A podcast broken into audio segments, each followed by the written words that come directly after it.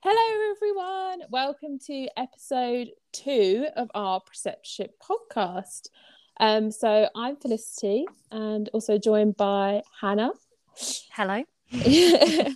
um, and we are also joined by one of our current preceptees, Stephanie. So please introduce yourself, your profession, and would love to hear a little bit about like where and when you qualified. Hello, everyone. Um, so my name is Stephanie, um, and I'm a Band 5 OT, and I studied in Brunel University, and I qualified early this year. Fab.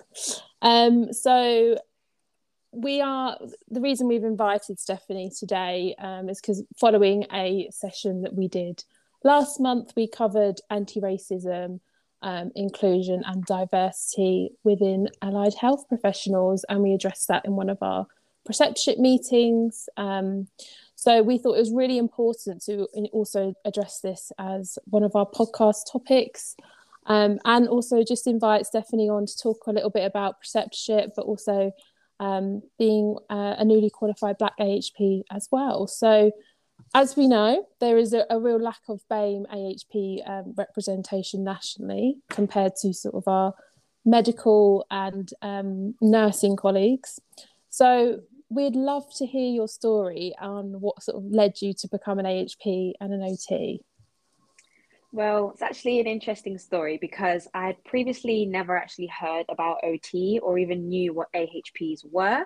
Um, so when I finished college, I'd actually set my mind on nursing and I'd applied to university and I'd actually got offers to do that. And then one day, um, my dad just came up to me and he was like, I think you would enjoy like occupational therapy.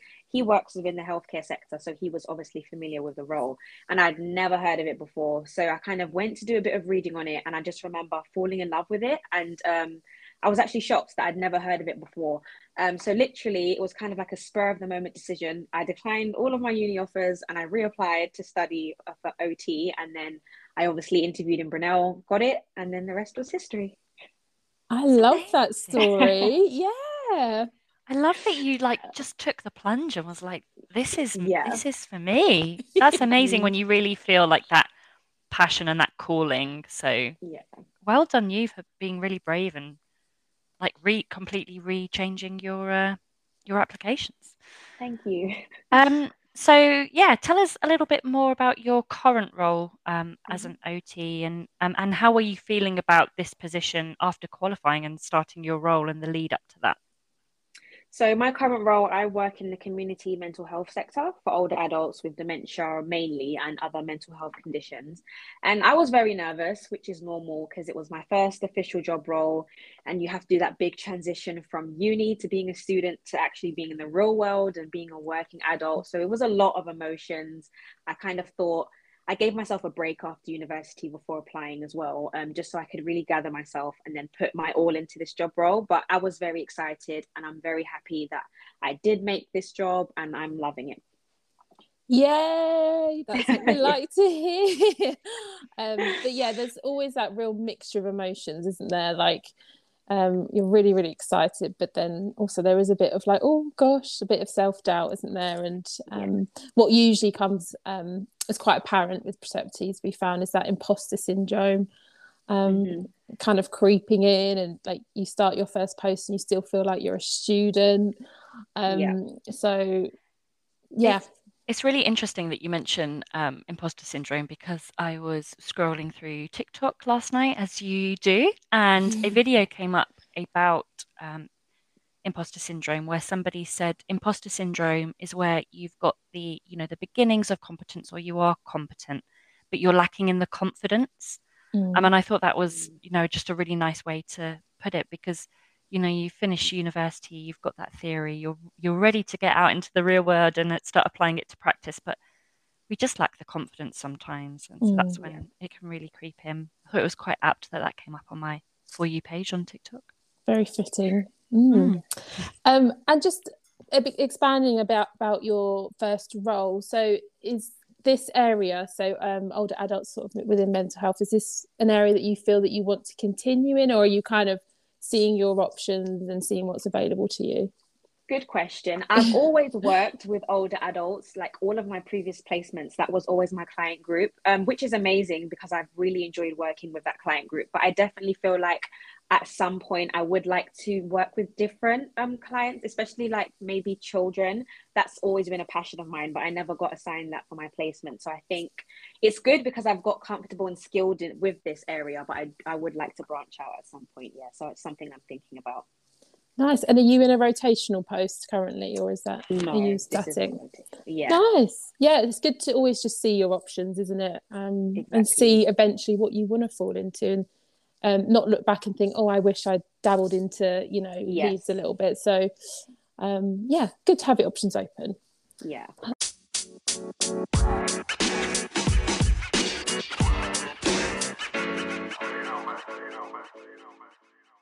Um, so obviously now going a little bit about preceptorship how do you so you're five months into post. Yeah. Um how do you feel the preceptorship program is supporting you um, within your first post? I feel like it's been very helpful for me. I was a bit like not apprehensive but i think just because i didn't know what i was getting into i was like okay is this going to be like like homework is going to be a bit of a chore type of thing on the side because obviously starting a new job you already have so much on your plate and i didn't know whether i'd be able to handle it with this but i'm absolutely loving preceptorship. I think it addresses relevant topics and areas and it's also created like a fun open space and opportunity for like exchange of learning, discussions, and development within my role. And it's allowed me to become more reflective, which I think mm. is so important. Like everything I'm doing, I always have to like reflect on it. And it's helped me to build my confidence in that way and kind of highlight areas of improvement throughout the different competencies that I have to work through. So it's it's really good and I'm enjoying it so far. Oh, that's really good to hear. And I know that you you said so many lovely things that you take from it, but if I had to ask you kind of what's your favorite aspect of preceptorship? What would it be for you?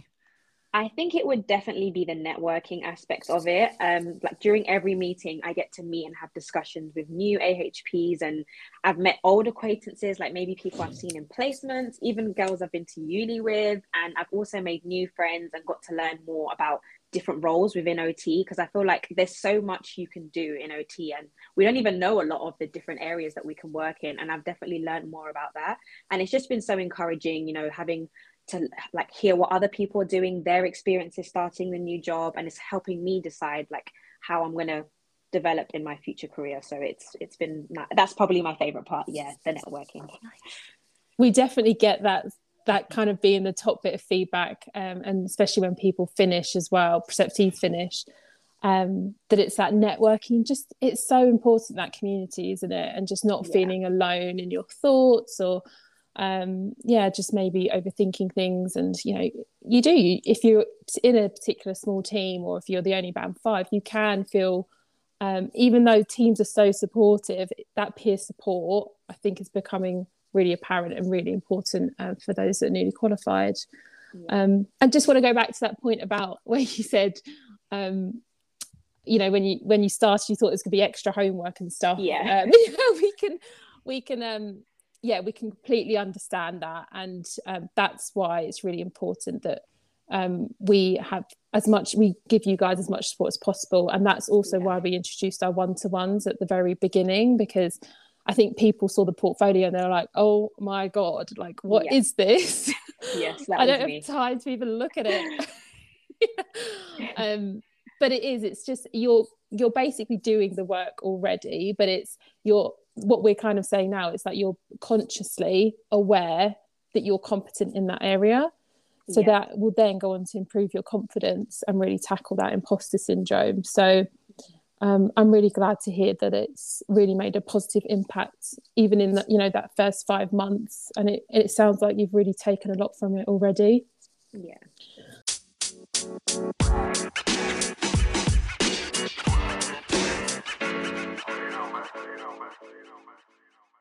Um, okay, so then sort of going on to the um, point of you know why we invited you onto this pod- podcast, um, following on from our session in October. So, how important was it to you that, that topics such as anti racism, allyship, um, inclusion, and diversity um, are actually addressed and discussed within preceptorship meetings? Um, very important. I think for me, um, I grew up and I went to school in like a predominantly white area. Um, so it was definitely something that like affected me, not affected me in a negative way per se, but like something that you are aware of. And um, I think I've become very used to like being in spaces where I don't maybe see as many people who look like me. And I think within AHP, like I do feel that compared to other areas, there is a lot more room for like diversity, more awareness, and discussions of inclusion and diversity um, I'm very passionate about such topics, and I feel like we should all be because it affects all of us. Um, so, like things like striving to find ways to promote and encourage being inclusive constantly, not just as a one off, maybe on Black History Month, but like all the time, I think is very important. Yeah.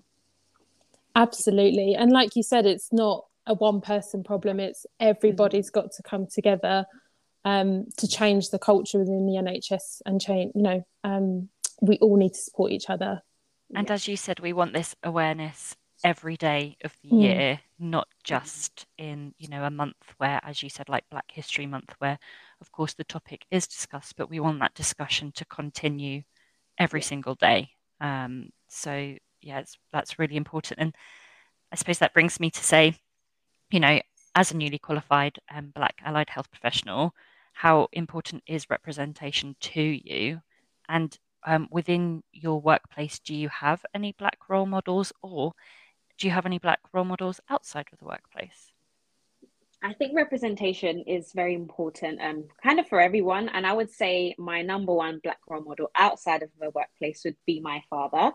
Um, so he's a, obviously a black man, and he's worked really hard, like harder than anyone I know, starting from like the very beginning when he started studying nursing and then going on to study abroad and then moving to the UK. And he worked his way all the way to the top of the managerial position um, within the NHS. And he's never allowed his skin color to act as a barrier for him to reach out and apply for high positions that he knew he was capable of achieving. And he's really instilled that like drive and zeal in me um, such representation is important, especially for those who may feel that they can't actually reach those positions or they may kind of shy away from them, maybe because they've been victims of like forms of discrimination or racism in the past, which can be very discouraging.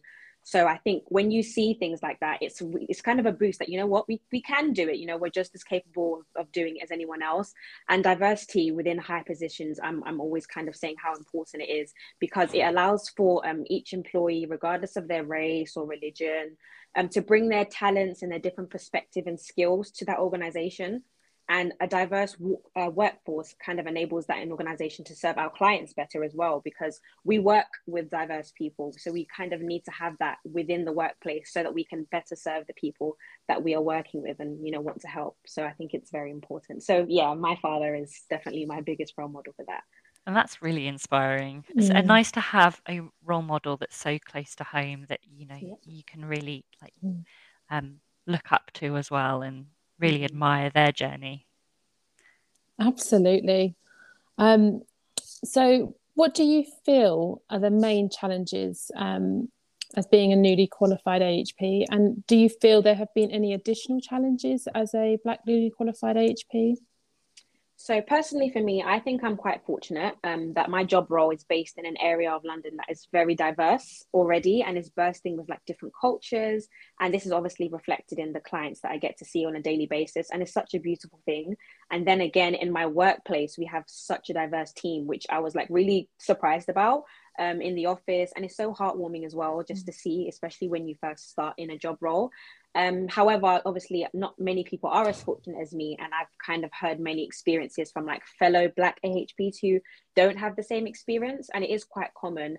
They may have maybe felt at a disadvantage because of their skin color, or maybe been subject to like microaggressions and things like that. And it is difficult. So it's about working together to combat these issues. Um, mm Obviously, some places are good, some aren't. So it's like, how can we prevent that and then spread the awareness? And that kind of allyship is very important as well. Definitely. Um, do you, so I, it's really great to hear that you've not had any yeah. of those challenges personally, but as you say, those challenges are out there for others and it's things that we hear through discussion. Mm-hmm. Um, I suppose, is there anything that you access uh, through work or are you aware of anything that you can highlight to people that you may hear those, cha- you know, experience those challenges or do you access them yourself, even though you haven't experienced those microaggressions necessarily or those challenges directly, do you access anything that can provide support? Yeah, so obviously, because I'm still kind of new to the job role, I think there was a lot that I didn't actually know was out there. Um, I I am aware that there are some BAME support networks out there, and I think I recently went to an OT conference on diversity, and I was able to learn about a lot of different like networks that are out there there's a similar podcast i think that's being done on like where they have discussions about like black ots which i thought was really cool. Um, and there's also kind of different support networks that um, uh, people can access and i think being able to be included in that and even aware that such things exist and how we can access that maybe making it easier or kind of making a domain where people can find out about these things because as i said i wasn't even aware that things like that existed. So it is something that I'm definitely trying to get into more and try and see how maybe I can use social media to make more people aware of that as well so they can access it. Absolutely. Oh, we love a bit of social media, don't yeah. we? But like you said, like if if you maybe weren't on social media or um, you didn't have any sort of wider network, some people mm-hmm. might not know about you know all exactly. these support that's that is in place, and it's amazing to see the drive um, that we're seeing now from our professional bodies, but also um, within our organisations. They really, they really are trying to combat these challenges and um, you know really addressing them. Um, so it is, you know, it, it's great to see that there, you know, eventually will be rep- a lot more representation higher up in those managerial roles, such as your father, um, and in those AHP roles as well. So um, it's it's great to see. And do you kind of following on from that do you feel that you want to also inspire like the next generation? Are you kind of passionate about that maybe getting into schools and um, really promoting the role of ot because uh, like you said a lot of us don't even know what ahps are yeah. you know um, sometimes we just randomly fall into it. Um, yeah. so yeah are you are you passionate about sort of inspiring the future? Definitely. I feel like obviously because I'm someone that experienced it firsthand, like not knowing about it and then seeing how great it is and just falling in love with it. There must be so many other people out there who actually, if they were aware the role was out there, would want to apply. So I, I definitely do want to become more confident and try and find ways that I can help like promote the awareness of OT and just AHP in general, just so that we can, you know, get more people and more diversity into that role. Hmm. So it's definitely something I want to follow through. Absolutely especially within London, like, you know, there yeah. is a real lack of diversity. And London is such a diverse area, such we have such diverse population. So it's really important that we also um, represent that within our bodies, our professional bodies, our AHPs. So um, it's great to hear that you're, you know, wanting to continue that on and inspire yeah. the future. Exactly. Representation mm. and inspiring the future is just, yeah, what, what a thing to do. What a legacy to then leave. Mm. Um, I'm sure your dad's very proud. I try, I try. yeah. Um,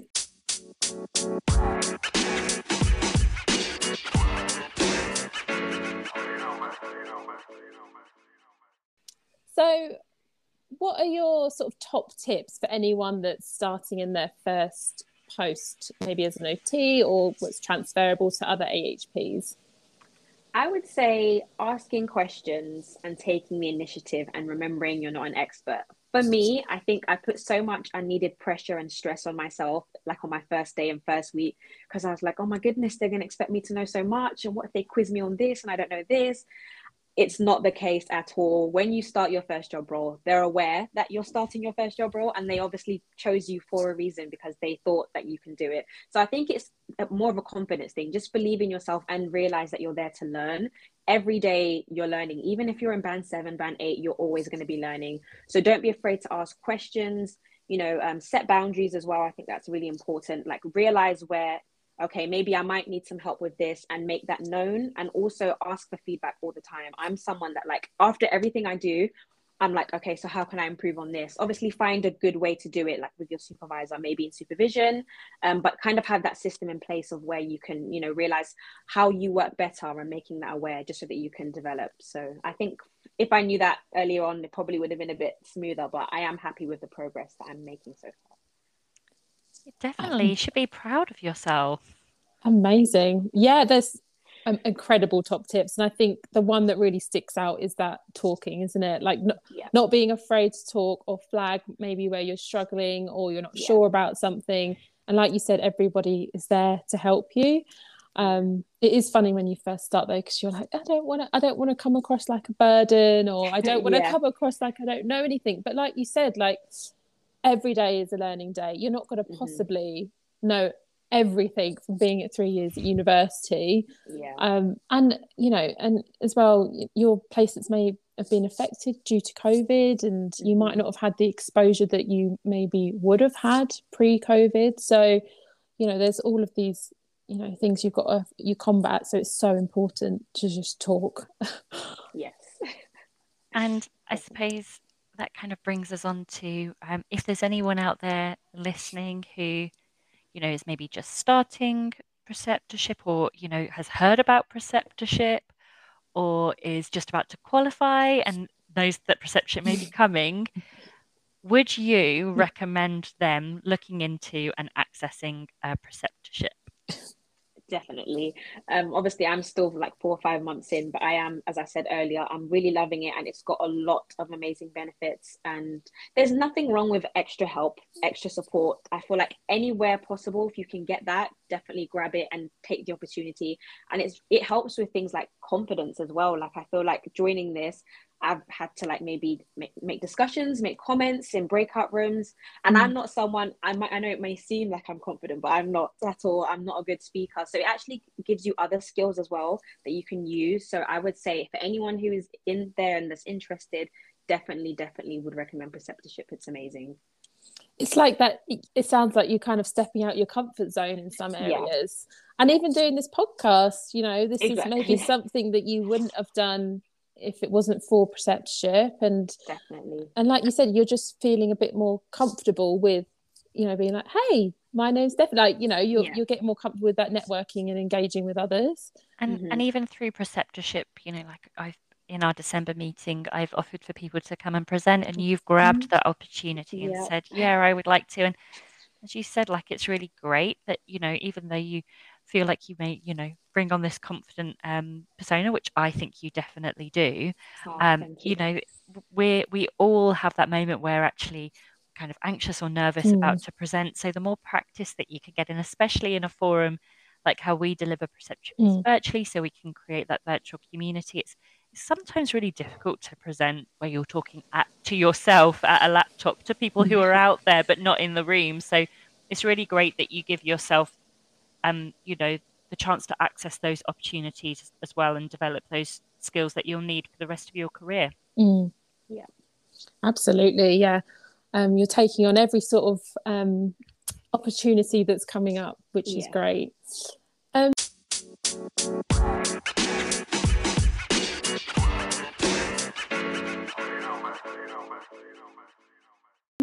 so kind of maybe just to round it up would you add anything else? Would you um yeah was there anything else you'd like to add basically to this podcast? And your podcast this is yours. Thank you. Um no just to kind of thank you guys um for everything that you are like doing with the preceptorship. It's really like commendable. Like bringing up the topics and having the conversations because it's it isn't easy um to have but I, I i feel like the way that you guys have kind of navigated around the topic has been like really really good and just like helpful for us and for other you know band fives that are in um, part of it. So kind of just to thank you guys obviously for what you're doing as well and just keep up the good work. Oh thank you. Yeah we you. we've really got this sort of passion to empower yes. band fives and preceptees and um you know you are our future workforce. So if we can inspire you to be the change, make the change, then sounds a bit cringy. Um, but we absolutely that's that's what we want to do. And you know, we love our jobs and we love, you know, even if we can make a difference to one person, you know, in their first year, then that we're happy with that, you know. um so it's yeah, thank you for that, Stephanie. I, I couldn't have said it better myself, Yeah. um so what I I, I kind of just want to just add to this is, um, you know, that there's vast amounts of support out there um, if you are a BAME AHP, and we just really want to make you aware for that. So the things that I would suggest is linking with your professional body. there is going to be tons of resources, tons of, um, like Stephanie said, she, she went onto a webinar. Um, so please link in with your professional body. Um, also look at your organization, see what your organization has to offer. Um, you know, every, you know, trust should have a BAME staff support network. So please link in with that. Um, but also looking into your individual teams um, and make sure that you're um, seeing what support's available for you. And if you feel that there's an area where there could be support, then put it put that forward. You know, let's start the change. If you feel like there could be a new staff network or support within your organisation, um, you know, have the confidence mm. to to start that. Approach the people who may be able to help. Because if you're thinking that as a fresh set of eyes, there may be people who who are in your organisation who would really like the opportunity to access that, but um, maybe haven't had the confidence to raise it. So um, let's get the message spread um, and yeah, be the change. We're all about inspiring the future. Mm. And we are in the process of creating a forum on our portal as well. And we would love, you know, within that forum to create a space to support our BAM, uh, BAME staff. Um, and, you know, that will be an opportunity for anyone that does know a support system or something they can access um, they can put that into the forum. So we are in the process of creating something as well. Um, and you can't be a bit of social media. Having a professional social media, there's so many channels out there, whether it be TikTok or Twitter, or whatever, um, that are also uh, looking at creating support and sharing resources for um, BAME mm-hmm. AHPs and BAME NHS staff. So mm. if you're if you're a bit more of a social media person, that's another thing you can do to access um, potential support.